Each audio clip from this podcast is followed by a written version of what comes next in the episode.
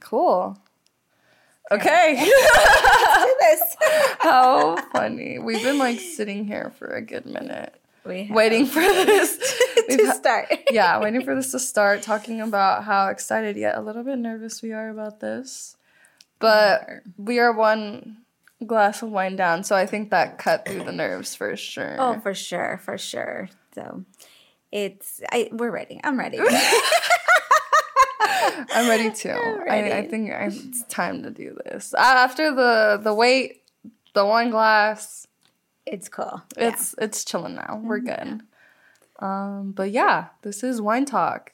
This is something that my tia Evelyn had brought up to me not too. It was like well, how many, a while ago. Yeah. was it like sometime in October? I feel like, sometime or maybe before. maybe in the summer. Yeah, probably. It was. like that. It was. Somewhere. It wasn't too long ago.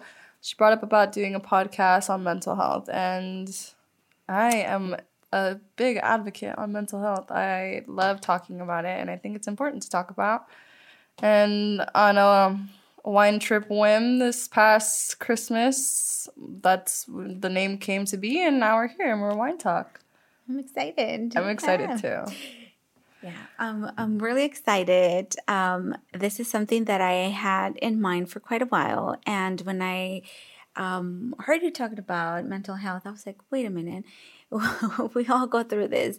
And um, it's something, again, that I've, I've been wanting to do because I feel that um, nowadays, even, even though it's more out, we still have a lot of um, taboos out there that, you know, need to be let out. And um, this is in hopes that um, whoever is hearing this, if you're going through something, whether it's something that we have gone through or not, that you know that you find a way out and that um, you are, you're acknowledged and you um, you find a way out because this is something that it's it can make you go in a in a big deep dark hole and um, it's very easy to go in and sometimes it's just a matter of one um, traumatic um, experience and sometimes it's accumulative you know so it you know any way in, in, in any way that you are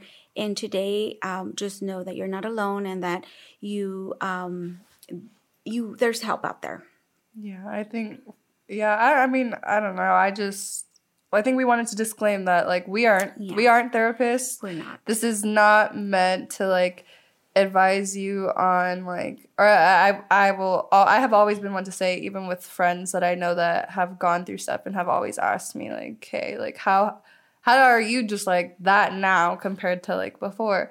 And I've always said I'm not one to give advice. I will I'm just talking out of experience. And my experience is going to be completely different from everyone else's but if my experience and my way of navigating through what I have had to navigate through is a way to encourage you to find what fits for you, then I will love to be an advocate for that. So that's mainly what this is. It's mainly to just be a little olive branch to help out someone out there, whether we have similarities in stories that have caused the things that we deal with, or if we don't, and you just love to hear me talk or love to hear us talk, it's chill with that. So, yeah.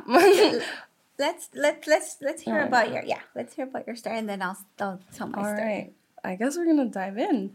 Um, well, I most of people on here know me. I am Genesis.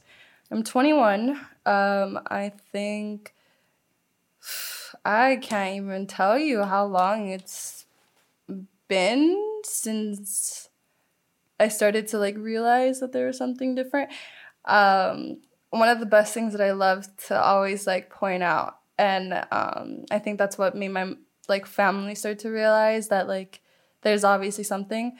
I would always say there's something different about me. Like growing up, I always knew that I didn't think the same way a lot of people did, and I didn't feel emotions the same way people did, and I never understood why. And at first, I used to always think, like, what's wrong with me? Like, there's something wrong with me. And then took me a while to really realize that everyone just thinks differently and everyone experiences life differently and feels emotion differently. Um, I started going to therapy to like deal with my differences. Mm, I think the earliest that I can remember was probably sometime before fourth grade for sure. Um, then I stopped going after a while. Um, I think when I first started to really acknowledge that what I had was like mental health issues, probably sometime in high school. Um, by then, I had already been diagnosed with depression and an eating disorder um, and body dysmorphia. But um, I still struggled really, really bad, even through therapy. I was in and out of seeing different therapists, and um, I never fully had gotten to the root of what caused all of that until I would really say like recently um I started to really unlock a lot of childhood trauma and stuff. Um also one thing I want to say for those people that know me when this is obviously to be as vulnerable as possible and I am here to speak on my experience. Um I don't want anyone to view me or my family any differently because everyone's different. And I'm also not going to air out my family's dirty laundry either because that is personal. And I have respect for my family to not air that out. But I will speak on my experience. Um, so, with that, I will say that childhood trauma was something that was a really, really big part in a lot of the depression that I went through. I was um, the youngest. I was a girl in a Hispanic family. So with that, mm. with that, it already put a lot of standards, of course. Of course. Um, but I was also um, the second child to a disabled sibling. So automatically, I, without my parents willingly wanting to, uh, my needs weren't. I wouldn't say acknowledged because I did have a very good childhood in that sense, but I wasn't given a lot of attention because of the fact that my brother was hard of hearing and he essentially needed all of that. So, you know, that there was nothing that my parents or I could have done any differently to like shy away from that. So that that sort of neglect had led up to a lot of like retaliation when I was in middle school for sure.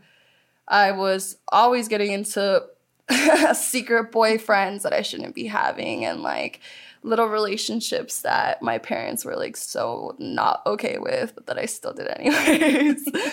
and like that's when my codependency really started. And I never truly realized how codependent I was until um, my high school relationship. And um, my codependency lingered for a long time, a long time. And going into high school, my codependency got so much worse because I was already within a toxic relationship within itself.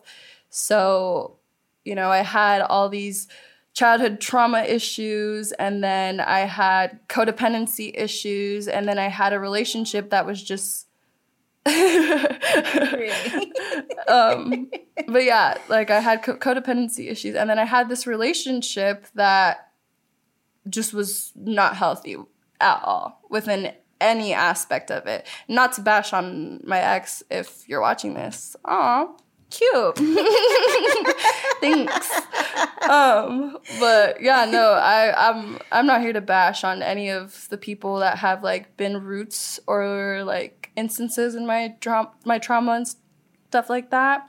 Um, but yeah, so I mean, that's literally me. Like that's everything that I had to deal with, and for a good amount of time because of the time period that I was really getting to realize what mental health was and being in a Hispanic family, like my mental health was not acknowledged growing up. It really was not. It was a really, really big struggle. And for a long time, that's what the issue was, was like I knew that there was something different about me, but I couldn't tell what it was. And I had this therapist telling me, Oh, you're depressed.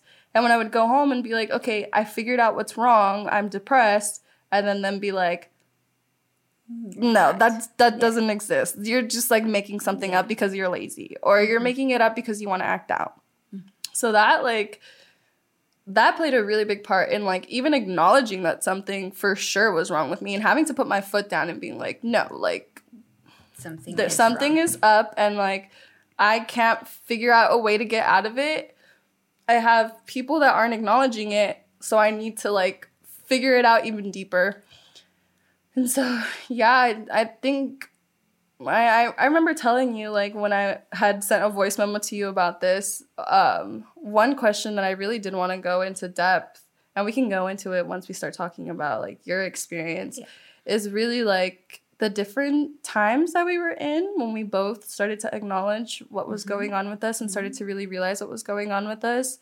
You know, I was probably like early 2000s maybe into 2010 era and it wasn't like it was super taboo. Not everyone talked about it. Not everyone acknowledged um, it. If you said it it was like you were crazy. There was something Yeah. wrong with you. And like now it's a lot more acknowledged and it's so much more of like a calming thing to be able to be like yes this is what's wrong with me and i there are people that acknowledge it and it feels good. And so you know the different time periods definitely so For sure.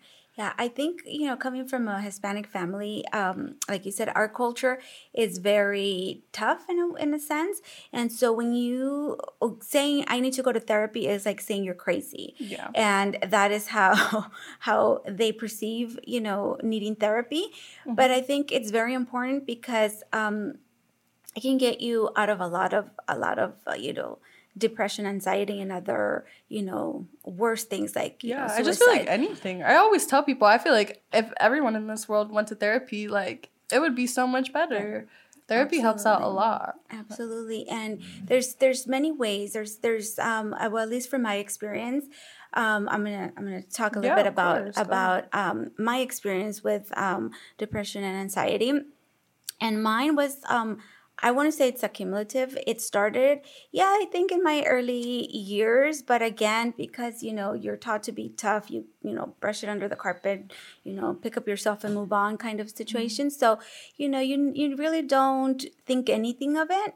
Um, and I think when I was younger, um, or or you know my early twenties, for me it was like I was the queen of the world. I was doing a lot of things. A lot of my peers were not doing, accomplishing a lot of things Yeah. at a really long, young age. That I wasn't really thinking about my mental health. it was more like moving forward, moving forward, moving forward, fast paced. And then um, you know, and then I get married and then you know everything is fine um you know of course like in every marriage we have our ups and downs but um where i think it really like my really um problem started is when i had my first my second child.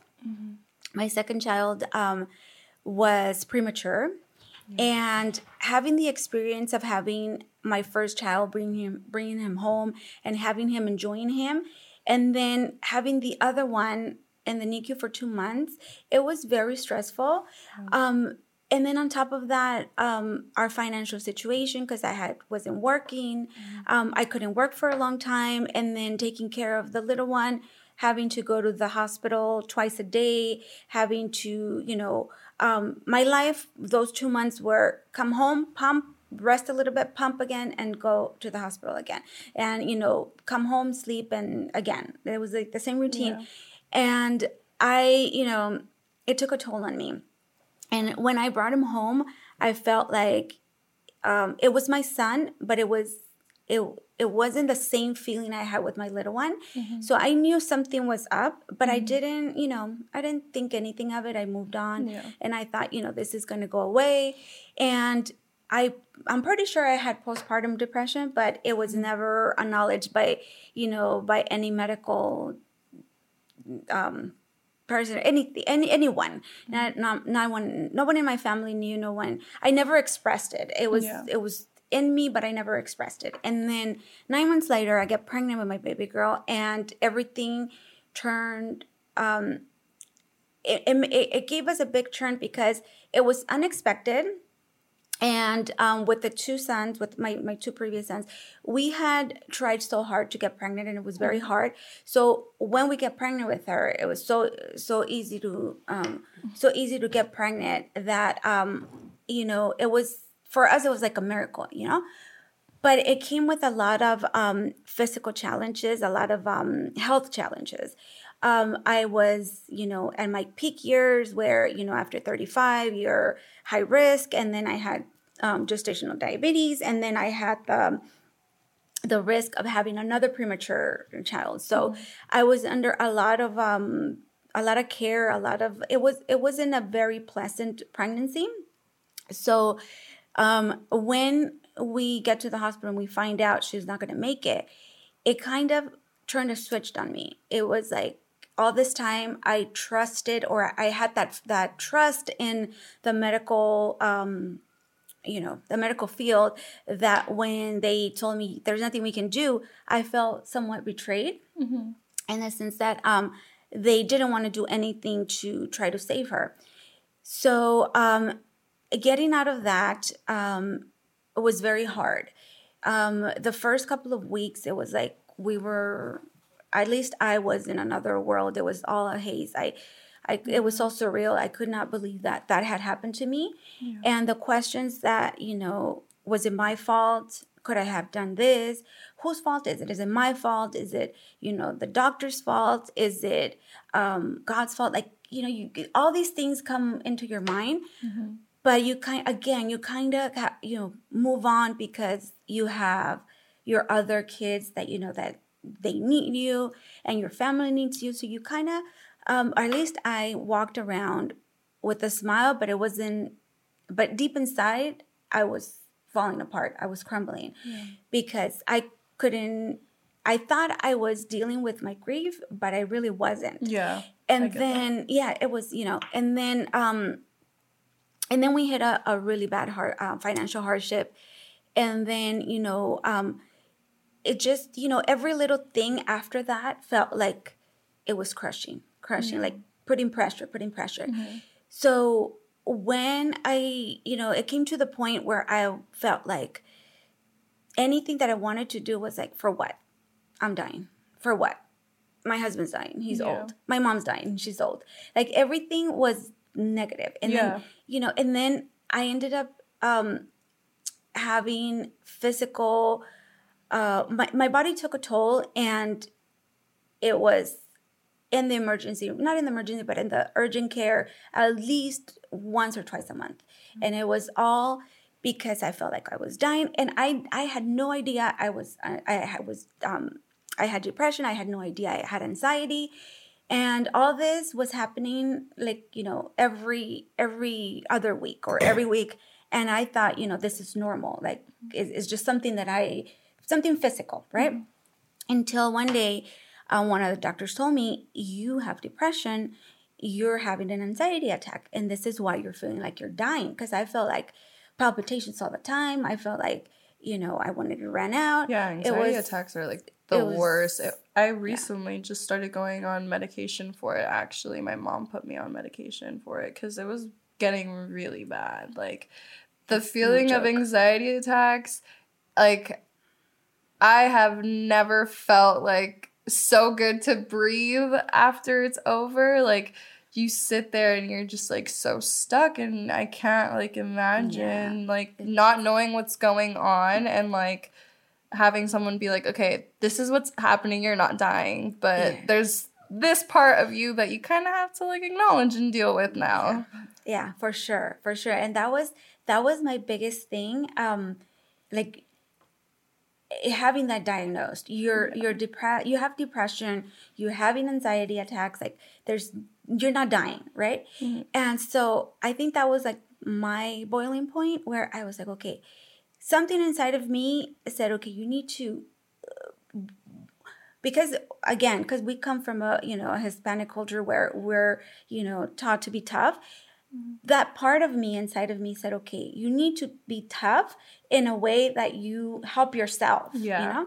So um that one time that um that I was at urgent care, they gave me um medication for depression and, and my anxiety attacks. And um, but the first thing that they told me was, you need to see your physician because this is highly addictive. Yeah. And when they told me that, I I panicked. I was like, I don't want to be addicted to this, Mm-hmm. but I want to help myself. So I went to the doctor, um, to my primary doctor, and I, I told him, you know, I don't want to take them. He asked me, he says, Are you taking your medication? And I said, I'm not. I'm very scared. I don't want to be addicted to this. And um, I need something to help me get out of this, but without having the medication. That was Yeah. like my biggest thing. And so um, he gave me a few recommendations, a lot of um, you know natural things. But I think what really, really, really helped me, and that was like, um, that was like at the top of my very worst. Is um, I remember one day I told my husband, I need to do something. Either you take me to therapy or something. We do something because I feel like I'm gonna explode any minute. And um, I started going to um, a, a friend of mine that's a, a Reiki master, and she gave she she did a session for me, and that was a very very big eye opener for me for many things because a lot of the times when you're going through depression, you don't see beyond um, what's in front of you or what you know.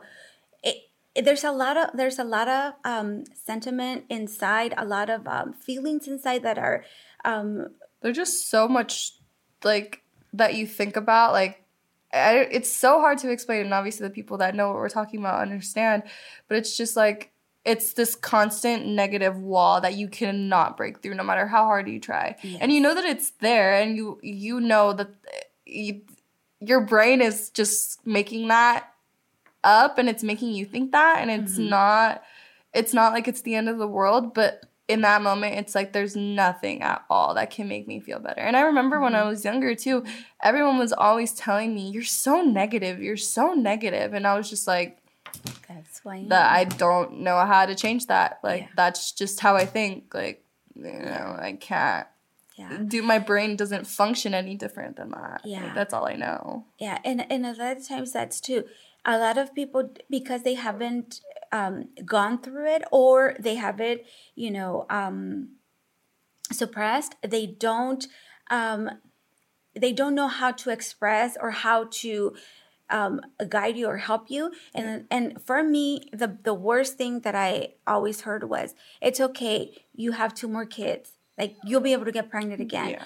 without acknowledging that you're going through Through grief. something, yeah. It's you know, and sometimes, and this is why also it's very important for me, and why I wanted to to also do this Mm-hmm. project is because um, I feel that a lot of the um, uh, a lot because I've talked to many many um, moms after my experience, and a lot of moms um, that have gone through this have kind of gone behind a wall, like you said, a wall of, of feelings and try to tough it out.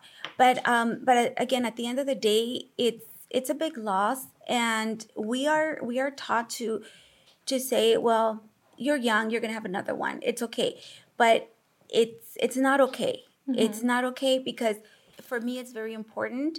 Um, to bring this my experience out because a lot of the times we feel that um, especially when you're told you're not you're you can't have any more children for me my my worst part of um of not just losing my daughter but also um not being able to have any more kids and not because i couldn't but it was the risk of having another Yeah. loss and so um, before that, you know, we were okay. We we had our, our second son, and we were okay not having any more.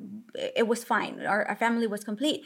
And then we have her, and we lose her, and then th- there's that that um, I guess psychological thing. Void. Yeah, of why can't I have another one? yeah even though you know you had already made up your mind of not having any more Yeah. so that i know um but for a lot of women not being able to carry another child is also a burden it's also you know a big a big grief so um that's my experience and that's um something that i you know if i can help in any way of um you know uh, other women that are going through this it's for me it's very important. And for me um, what also helped me i remember the the week that i um, that i had my loss.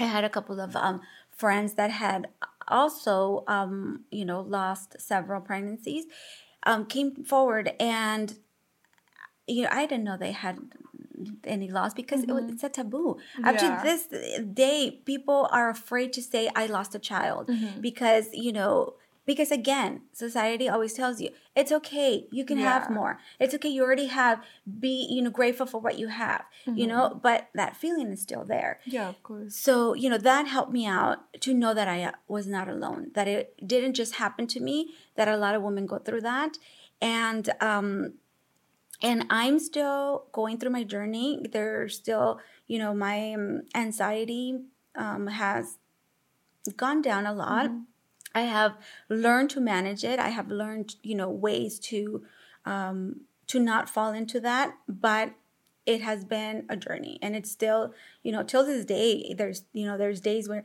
I'm like, okay, this is a sign. I know this is coming, mm-hmm. and you know, and you learn to acknowledge them to just let them feel, but yeah. you know, but don't accept and don't go don't fall into it yeah i not too long ago i think i saw this video of someone saying like um, oh, I don't believe when people who have like depression or anxiety say that it's like a day to day thing. Like it's some some you you can decide to get over it. And honestly, when I saw it at first, I was kind of like sure, but then at the same time, I was like no, like yeah.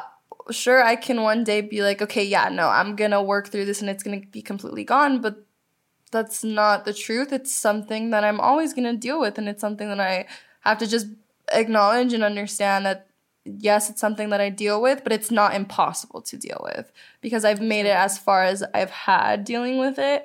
So, yeah, it's a day to day thing. And some days are better than others, of course. Absolutely. There's when the the heavy days are there, I know what I need to do to get me out of that. And I think that like that's sometimes what people gets when we're so deep in that we forget that there are still ways to come out of it. And there's times where even like the smallest thing like i i remember one time i was like i had a really really bad depressive episode.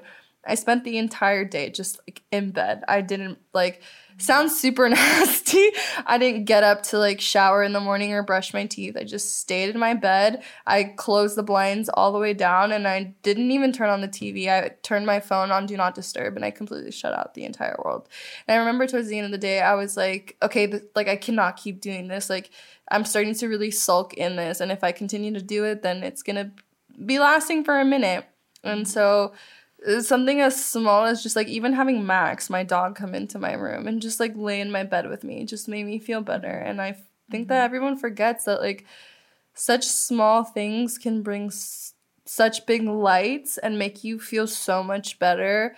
And it's those small things that have really kept me going, you know. And I, I don't know. I'm just definitely. I think one of the things that that um helped me. And i think um and, and it's funny because i never i never thought that people would perceive my depression.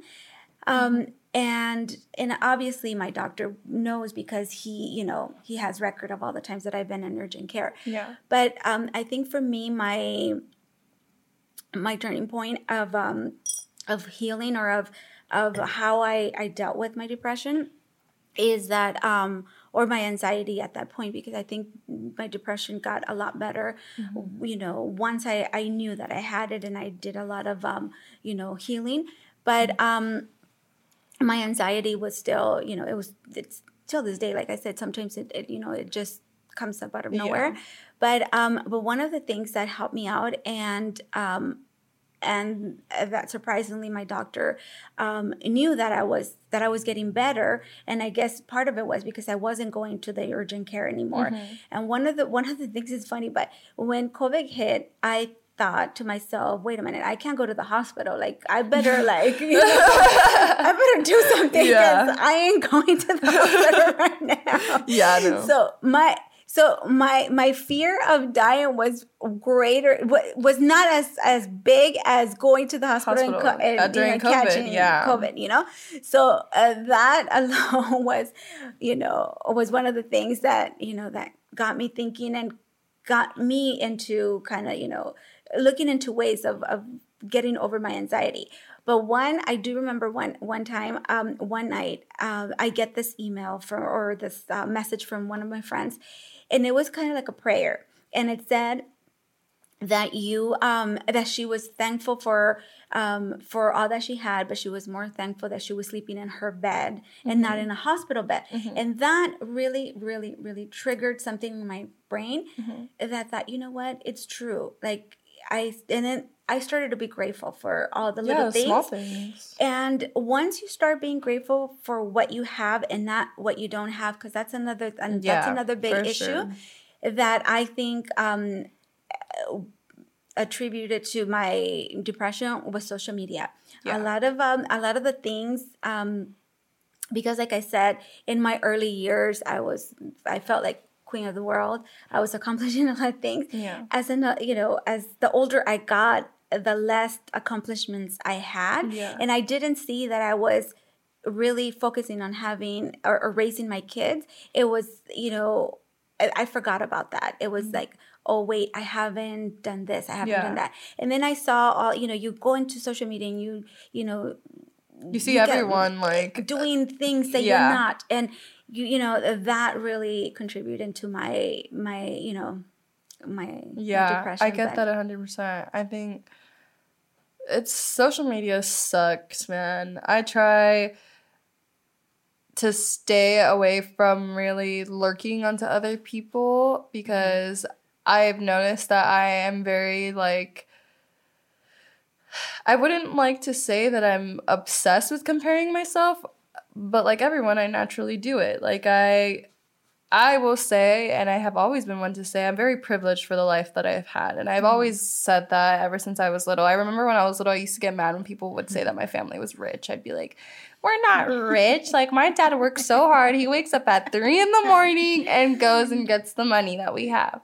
But, like, all in all, like, even with like the privileged life that I had, like I still was comparing myself. Like I mm-hmm. still was struggling so hard. Like because I had such a negative mindset and I was seeing people around me just like so happy and so like not a care in the world and just enjoying their life. I was just like what's what's wrong? And I mm-hmm. then I was falling into like the anxiety of wanting everything to be perfect and this obsessiveness to always be perfect mm-hmm. you know have be the perfect daughter have the perfect grades like that's when my obsessiveness for school like really mm-hmm. kicked in and like even even now like I'll I'll say like I I just graduated college and um I'm a, a semester ahead of everyone and I decided to take my gap semester. I didn't want to fully jump in it. And I've recently been struggling with like the idea of like was that a good idea to take that semester break and I think I st- I that's when I had to really take a step back and I realized that I had been so obsessed with seeking validation through my accomplishments with school mm-hmm. that now that I don't have it, I'm very lost and I'm very mm-hmm. confused and I'm just kind of like, wow, this kind of sucks. But then I had to really acknowledge that, like, no, I accomplished something really good and something really mm-hmm. big. And, like, not many people have the opportunity to say that you graduated a semester early and that you're even able to take that semester break mm-hmm. and still be on track and still do what I have to do. Like now I have that semester to get enough money to study for the LSAT and like, you know, do a bunch of things.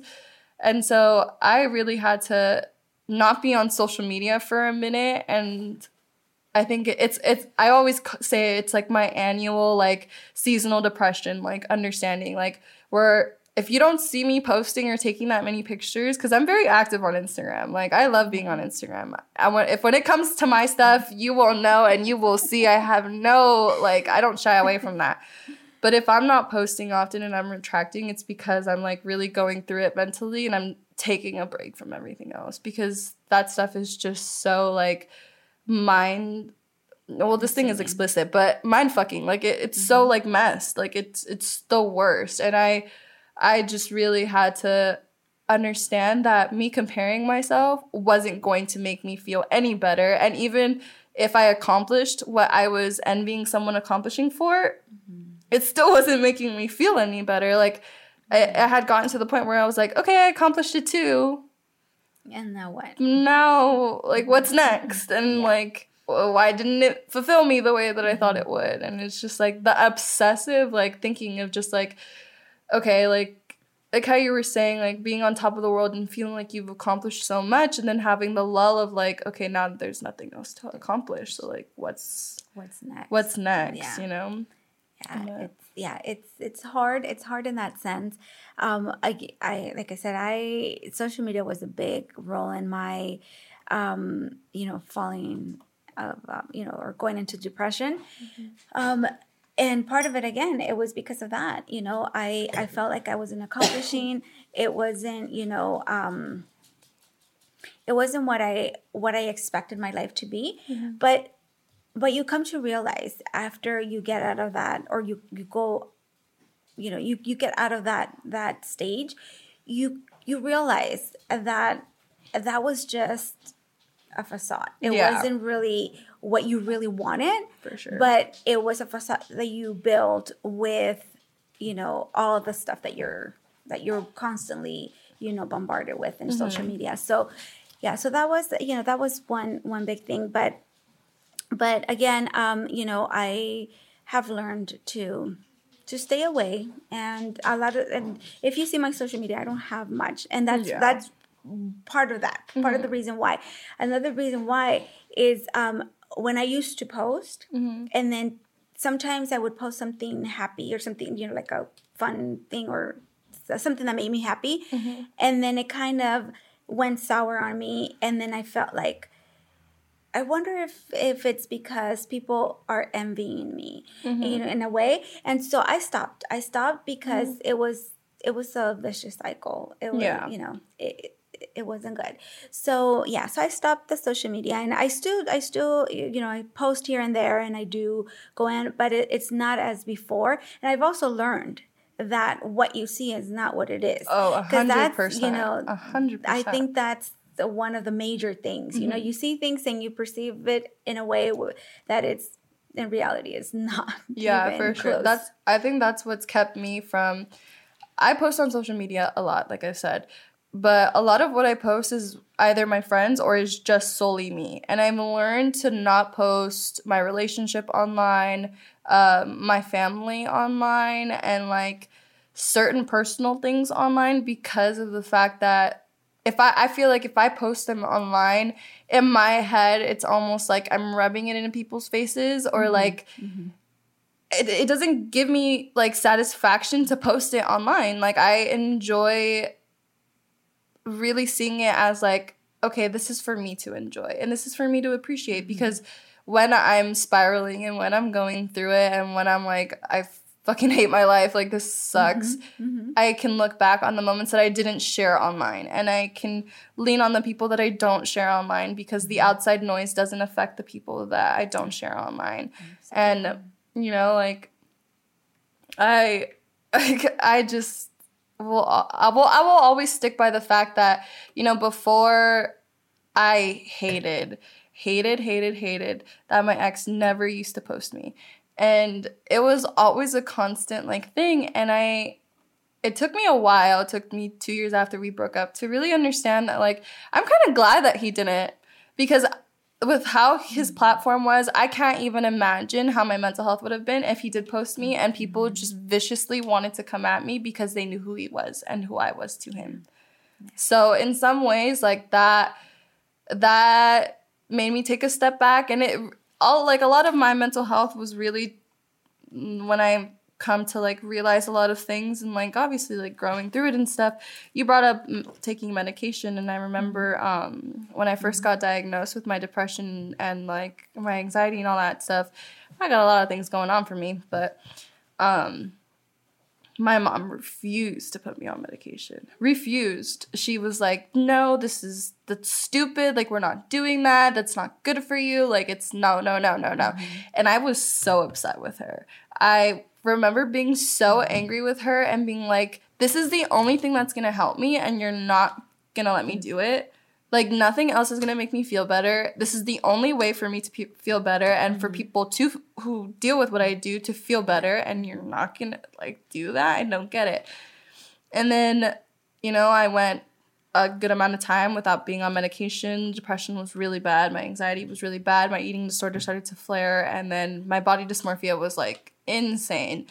Um, and then my mom ended up um, doing like vitamin supplements mm-hmm. that she ended up mm-hmm. researching mm-hmm. and reading mm-hmm. online mm-hmm. and uh, i was on vitamin supplements for a really good amount of time and it actually did help so you know that played a part in it and then i started to think okay i don't want to be on a supplement i don't want to be on any form of medication i really want to take this on like head on because mm-hmm. i just i don't want to feel like subconsciously i'm relying on something to mask and deal with what I'm dealing with, yeah. you know? And like I know that you were afraid of because you didn't want to be addicted, you know. I I was afraid of being addicted and part of it is because I've seen so many, you know, um, bad cases and I, I am I'm, I'm afraid to be codependent on, on a medication. Yeah. And part of it also was because I didn't trust the medical system, to be honest, after what happened to me. Yeah. And I thought, you know, I don't know, things just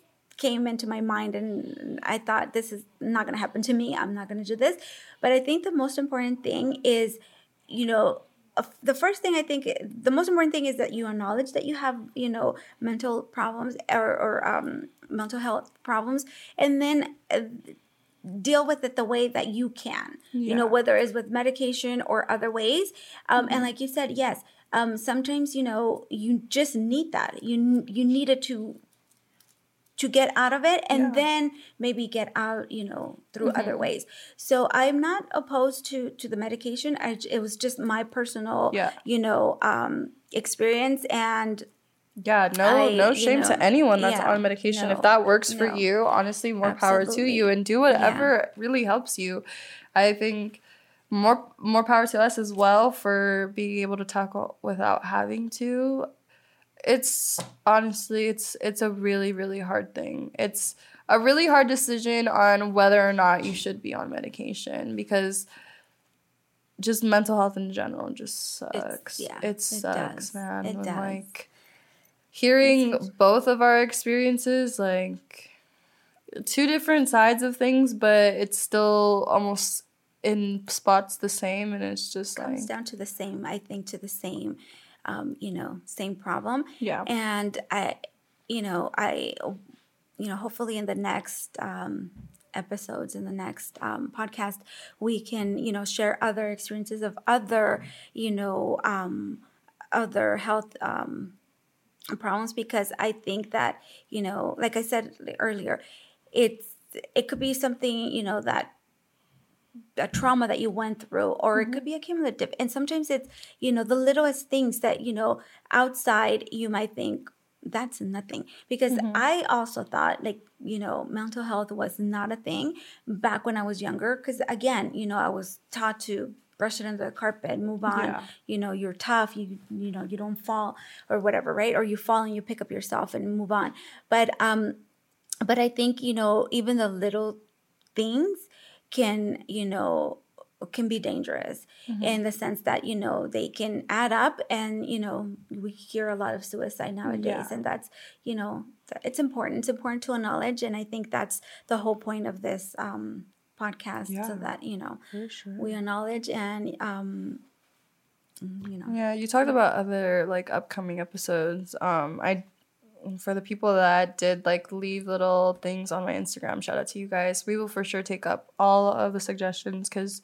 they were super good yeah. for sure. And I think um, one topic that we did touch on is like the Hispanic traditions and like how hard it is to really have to deal with mental health when you're in that setting.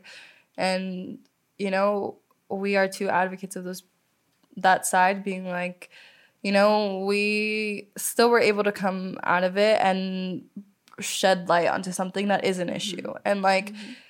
I I would I love my family immensely. My family is like my entire life. They are my rock. I lean on them very much. But I will say it did take my family a really, really, really long time to acknowledge what was going on my dad still does struggle here and there to like fully acknowledge and accept it mm-hmm. but i think that my mom has been one of the biggest like flips at, at first she didn't really understand and she she was one of obviously mm-hmm. the people that were like it's not a thing mm-hmm. it doesn't exist like mm-hmm. what are you talking mm-hmm. about like you're just making it up and then and then she started to go to therapy with me at first and then it became this thing of like she's only telling you one side and it's like the therapist is only hearing you and you're making us seem like these evil people causing all these evil things and I think that that started to cause a lot more issues because then I was like, okay, so then am I just like making myself a victim or like am I assessing it so much deeper, like what's going on? And then it became this thing of like, okay, no, for sure, this is what's going on with me. I've been diagnosed with it already, so I know that it's it's there. Mm-hmm. So this is what's going on, and I think it took my mom for sure, like after the therapy sessions and then her leaning into vitamin supplements and then she started to read up on it a little bit more and I think it started to hit her like for sure for sure and completely like take over her mind last year. Like it what it was just a year ago and I'm 21 now and I've been dealing with this since I was probably like 7 8. Mm. So it took her a really long time to really even like understand and acknowledge like yeah, there's something different. And I remember she would always like, she was bringing up in this argument that we had a year ago, um, where she was like, "You're different. You're different."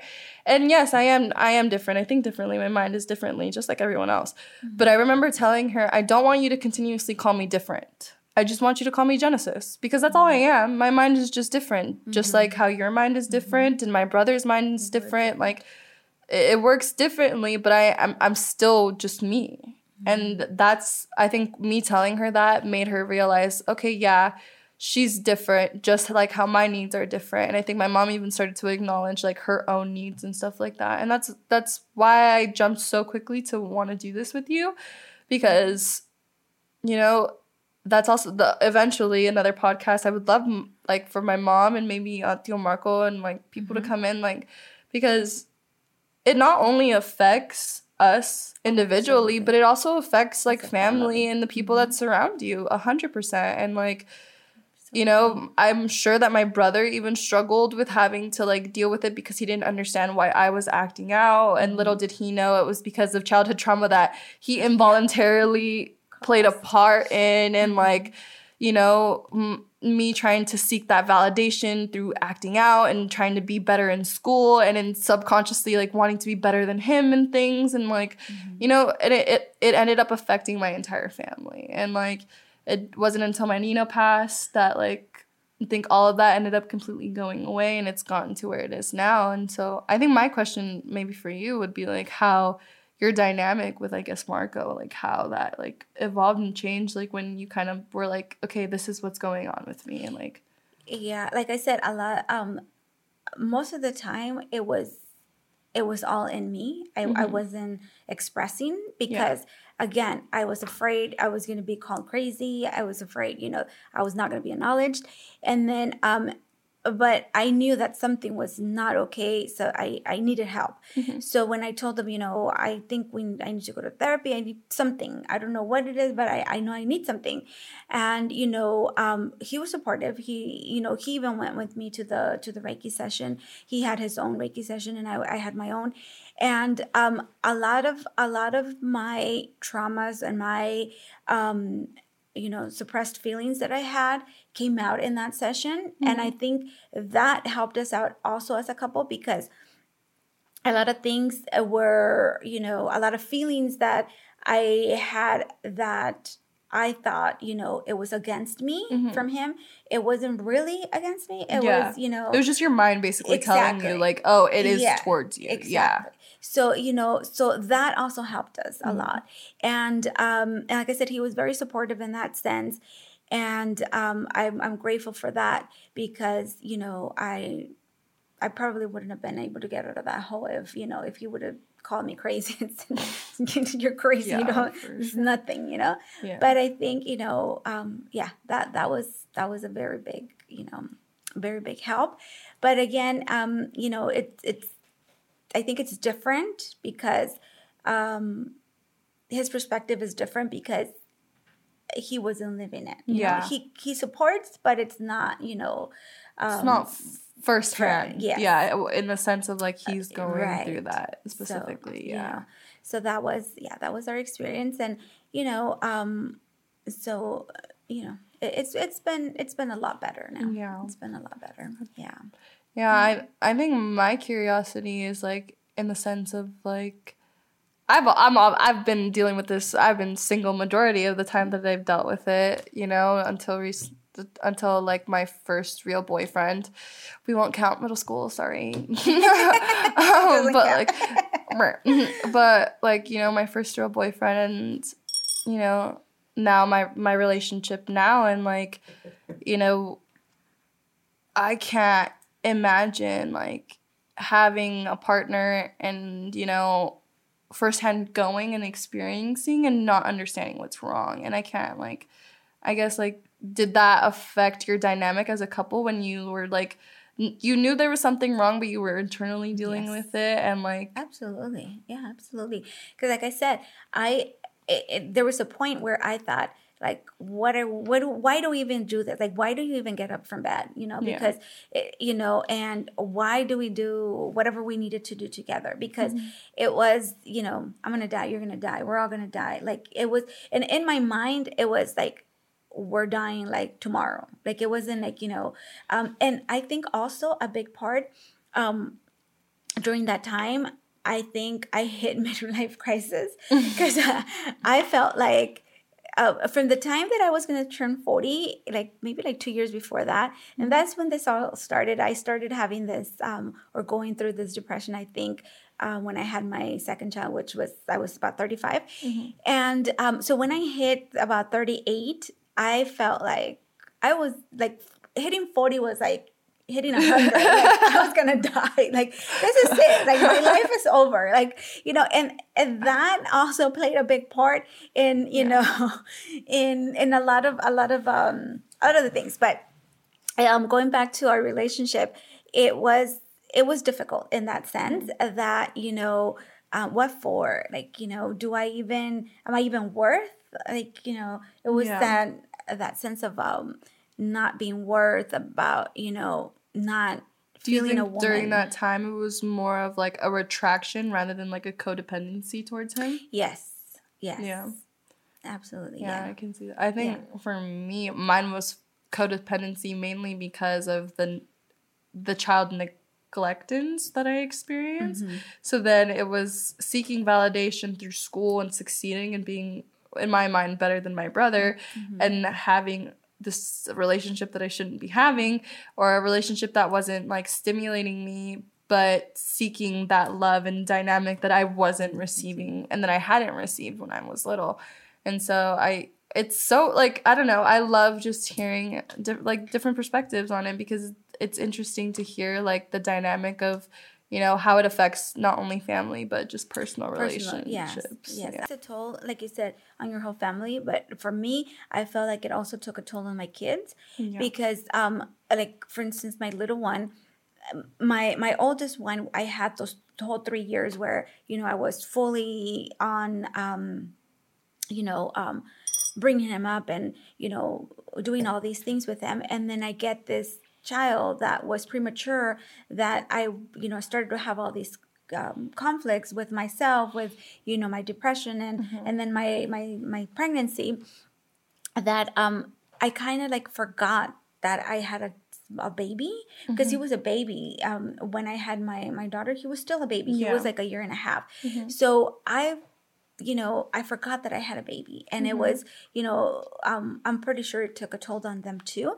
Yeah. um and i think all those little things were what made me you know realize like you need to do something. Like this is not okay. Like you know you're never going to be what you were before but you need to you know look at what you have now and you know value what you have and Yeah. move on. And, and you know yeah but that was yeah. And even even my mom even my mom says you know um you like you could see that you there was something in you mm-hmm. but you had you know a smile on your face but you could tell that something inside of you was not okay. And you know and those are the little things that you you know at least for me it made me sad because you know how can you do that to your family? And yeah. in, in a way you know yeah. it, it's what went through my mind like how can you do that to, to your family? And that was also one of the of the the the triggers that you know um it was hard to acknowledge because yes. you felt like it was damaging yes. your yes. dynamic mm-hmm. yeah i get that and so yeah and that's you know that's when it all came down and yeah and like i said luckily we were able to you know get through it with different different you know yeah. different things, different. It ways. always helps when whoever you're going like to with the issue is very open and acknowledging to the issue and like I've always said, no shame, no shade to my family or my mom or my parents, and you know, I, I think me acknowledging and putting my foot down and being like, no, like this is what's wrong. Mm-hmm. Sit and listen to what I'm saying mm-hmm. because I need someone to help me through this. Like, yes, I can do it by myself, but there's only so far I can go. Mm-hmm. And if you don't have that support system, it's really, really hard. And I can't imagine how people like go through it on their own, like, and not having that support system. Like, that, I think that if I didn't have my family the way that I did, or specifically my mom, like if I didn't have my mom be someone that was open to doing her research and putting me mm-hmm. on vitamin supplements mm-hmm. and reaching out to me while I was at college and being like, "Hey, like let's do therapy together so we can, you know, unroot like more issues and like acknowledge them and stuff like that." It, if it wasn't for her, like I genuinely can say that I wouldn't be where I'm at right now with my mental health for sure for sure. So yeah, it's it's um it's difficult. It's difficult to um you know, like you said, especially in our our, our culture, it's you know it's difficult to get yeah. acknowledged, and you know we're hoping that you know this has this helps at least one of you um you know that for at least for me that's the hope um that whatever we have gone through and we have shared, that it helps at least one of you um, to acknowledge or to get help and um, and get out of it because it's it's not a fun thing. Yeah, no, it's, it's not. Always, I've always said that it's not fun, but it is manageable and uh, you know, you brought up how your mom said that like you had a smile on your face, but you could tell that it was mm-hmm. something wrong. Mm-hmm. And I, I think everyone knows this. I've heard this like saying of the most broken people have the brightest smiles. And I have always heard growing up my entire life, your smile is so nice. You have such mm-hmm. a pretty smile. Like, wow, your smile is so nice. And in my head, yeah, I was like, in my head, like, if only y'all mm-hmm. knew what I'd be dealing with, like, on a day to day basis. Yeah. Because, like, there's so much shit that goes in my mind that, like, you know, you would literally sit there, and if I sat and I told you word for word, like what goes on in my brain, you would literally sit and look at me and just be like, yeah. Whoa.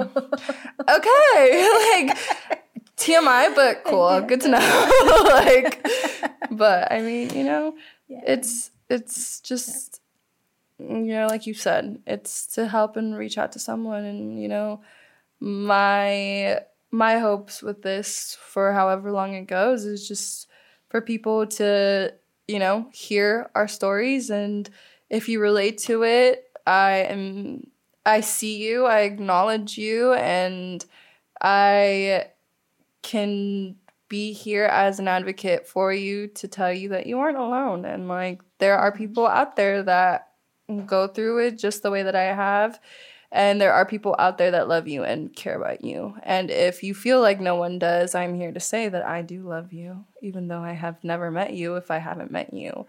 But you know, I have a lot of love for everyone that is watching this and being open to our story, you know? But yeah. Absolutely, yeah. And know that there's always help. There's always light at the end of the tunnel, no matter how dark it is, how deep it is. There's always, always light at the end of the tunnel. And there's always someone that's going to care for you, mm-hmm. whether you have family or not. Because I know a lot of the times, um, you know, there's people that, that, that don't have um, like immediate family. Yeah. And, you know, and you might feel that you're alone, that there's nobody there for you. But, um, but there's always someone there's always someone out there even a stranger can um, bring that little light Yeah. to your life. So just just For be open to that and get the help that you need. Yeah. Get out of the get out of that that tunnel. So I mean, I think future wise, I think we have a lot to talk about for mm. sure. This was just a little bit of a touch to get to know us and to basically kind of understand like why we even wanted to do this in the first place. Mm-hmm. Um, uh, no tea, no shade to people that Yeah, I brought up or she brings up. You know, it's it's all love in this space. It's all acceptance, no judgments. You know, we sit here, have a glass of wine, and just talk about our problems and talk about problems that are important. Um, future episodes, I do want to touch on. Definitely, I would love to have a male guest, whoever, yeah, absolutely. you know, um, a male guest that has gone through what everyone goes through because you know it's it's different hearing from two females because I do also acknowledge men deal with depression as well Oh, and I think it's even harder um for men nowadays and I don't I don't want to specifically single out like just women because yes oh, you know it's it's more known for women because we speak about it a little bit more but there are men that go through it and I can't I can't imagine like how much harder that would be on a male aspect as well and I would love love love to hear about that and I think future we sh- there's just a lot to touch on in the future so we have suggestions we have ideas we do. um so yeah i'm look- excited I'm looking forward to that. I'm really looking forward to a Mel. Yeah. Because, like you said, yes, it's. I think it's very um, difficult. I think for them to, do, especially in our culture, I think it's it.